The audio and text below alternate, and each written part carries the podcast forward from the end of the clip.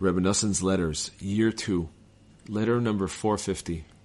Greetings to your father-in-law, my friend, the learned Reb Shmuel, may his light shine, along with his honored family, and to my illustrious learned friend, Reb Tzvi Hirsch, may his light shine, from Krakow, and to his honored family, and to my illustrious friend, Reb Gedalia Aaron, may his light shine, along with his honored family, and to all our comrades, each one of them according to his own level. I ask all of you to send me wedding gifts. Each of them, as is customary, will be lovingly announced with the name of its giver at the wedding.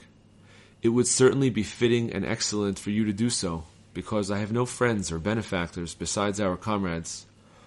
May God grant you success in all your endeavors. I also extend most amicable greetings to my brother-in-law, the learned, excellent, and honorable Rebbe Ephraim, may his light shine, along with his wife and children and greetings as well to my in-law, the learned and wise man of standing, the honorable Reb Shmuel, may his light shine, and to his wife, the modest Pesia.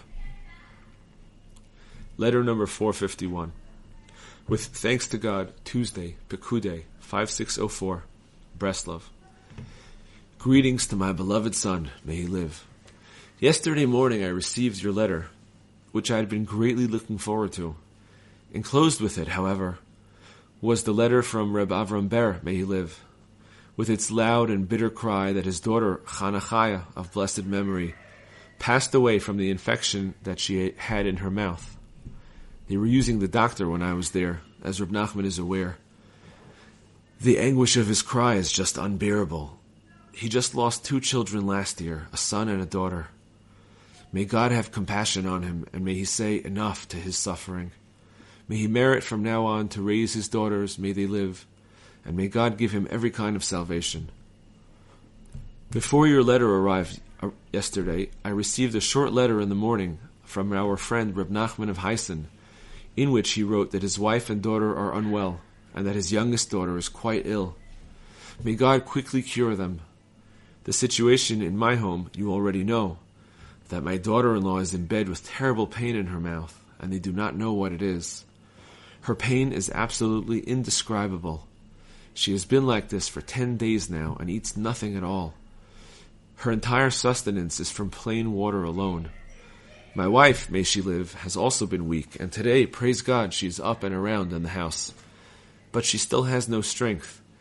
You can imagine the turmoil in everyone's hearts because I am not breaking down the doors of doctors, the heralds of destruction. God save us. Rebbe Ephraim, the Rebbe's grandson, is the fourth case of fever in my house, and he is still here. Again and again he laments to me about his poverty and straits, that he is forced to move from place to place, and does not even have a coat to wear. And all this is happening now when I am so busy preparing for the wedding, and we are so close to Pesach. I am still short of a number of things, and I do not know what to do. My grandson, the son of my daughter Chanetzerel, may she live, is also weak and in great danger. God save us. And my daughter, your sister, cries to me every day. He has, praise God, recently taken a turn for the better with God's help. May God soon complete his recovery.